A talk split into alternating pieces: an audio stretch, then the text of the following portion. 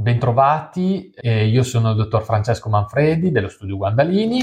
Io sono il dottor Francesco Capi, sempre dello studio Guandalini. Saranno pillole, non pilloloni, quindi tranquilli. Esatto, speriamo. Oggi vi parliamo eh, di un'altra agevolazione, quindi eh, parliamo della bonus sul 50% dell'IVA applicata sull'acquisto degli immobili.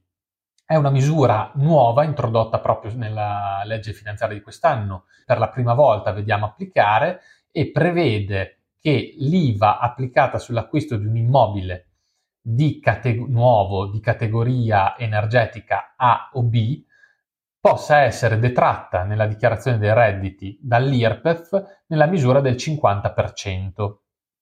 Quindi, facendo un esempio molto banale, nel caso in cui eh, una persona fisica acquisti una casa, quindi un immobile avente queste caratteristiche energetiche, mm, faccio una premessa che deve essere fatto direttamente dall'impresa costruttrice o da organismi di investimento collettivo del risparmio immobiliare.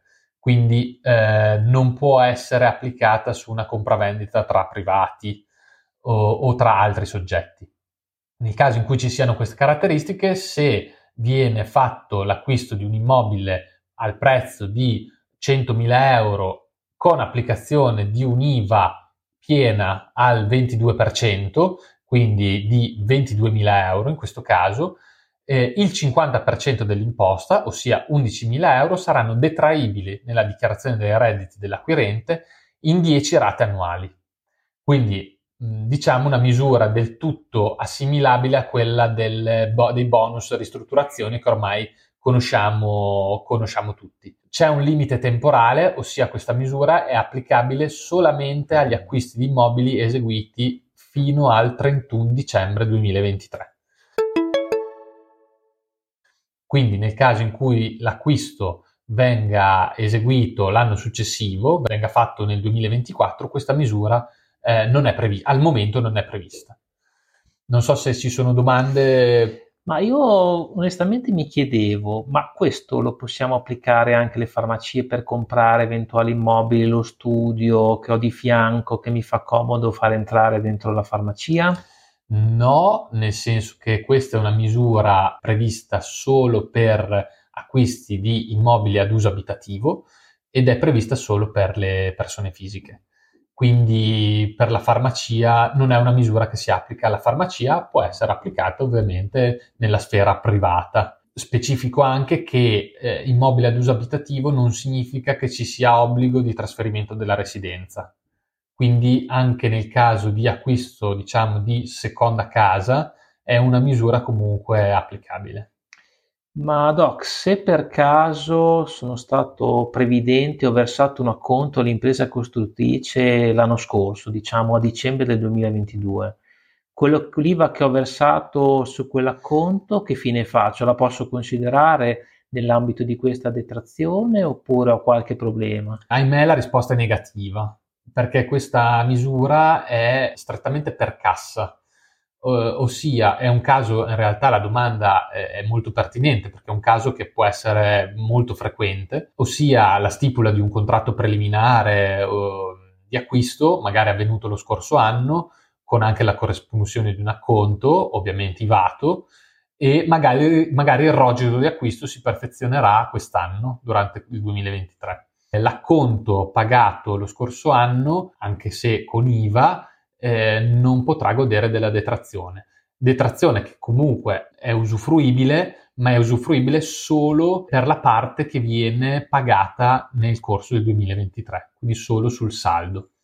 Eh, da tenere presente anche che anche la data del rogito segue questa logica, per cui allo stesso, allo stesso modo se eh, vado a stipulare un preliminare magari a inizio di quest'anno, ma poi il rogito di acquisto viene perfezionato nel 2024 per vari motivi, tra cui il più frequente è quello della carenza di materiali o dei ritardi sulle forniture, ritardi delle imprese, ahimè non potrò accedere all'agevolazione.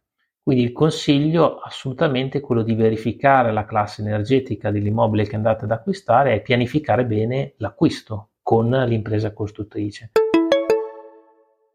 Ma se rimaniamo sempre nell'ambito immobiliare, insomma un po' derelato, ma ci sono altre agevolazioni sempre legate a questo mondo? Caro Doc, mi puoi illuminare? Allora, anzitutto ti faccio una precisazione, cioè la detrazione IVA sull'acquisto degli immobili può essere cumulata con altre misure. Quindi, ad esempio, il bonus acquisti, ossia la detrazione del 50% sul massimo di 96.000 euro, eh, sempre da ripartire in 10 quote annuali, è cumulabile eh, ovviamente se sussistono i requisiti con questa agevolazione, così come il sisma bonus acquisti e il bonus acquisti box auto.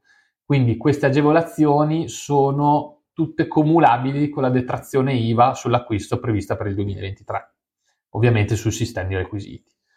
Eh, un'altra novità, eh, ovviamente in campo immobili la, la finanziaria è corposa e quindi ci sono varie misure che andremo sicuramente a sviscerare e a raccontarvi. Possiamo fare un assaggio, una, una misura che ormai conosciamo molto bene, che è quella del bonus mobili, che ha subito una variazione e quindi a partire dal 2023 l'importo massimo di spesa agevolabile è stato ritoccato al rialzo perché era prevista per quest'anno una riduzione a 5.000 euro come tetto di spesa massimo, è stato ritoccato al rialzo quindi a 8.000 euro il limite di spesa agevolabile.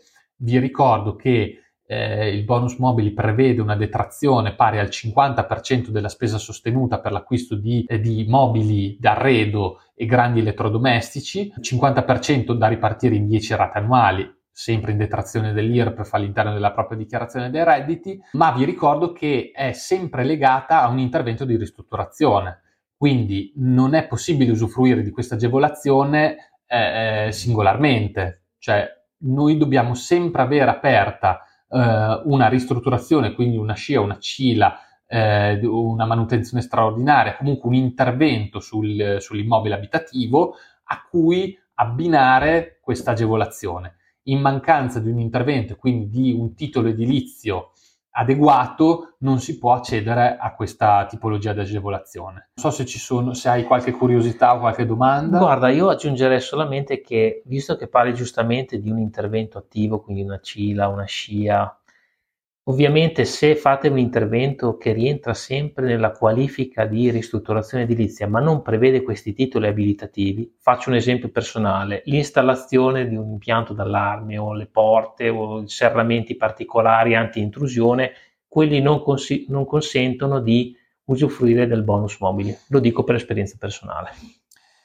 E faccio un'altra precisazione, sono agevolati soltanto gli elettrodomestici con classe energetica elevata quindi fate attenzione al, all'acquisto. In passato c'è stato il problema del cambio di etichettatura, quindi del cambio di scale di classi energetiche e quindi tutti gli elettrodomestici sono già dotati o dovrebbero comunque essere già dotati della nuova scala di etichettatura e quindi dovremmo essere tranquillamente in grado di individuare gli elettrodomestici con la classe energetica adeguata che possono rientrare nell'agevolazione. Direi che Sull'argomento abbiamo dissertato a sufficienza, naturalmente condividiamo ben volentieri eventuali commenti, continuate a seguirci per le prossime pilloline, vi saluto e alla prossima. Grazie a tutti, alla prossima.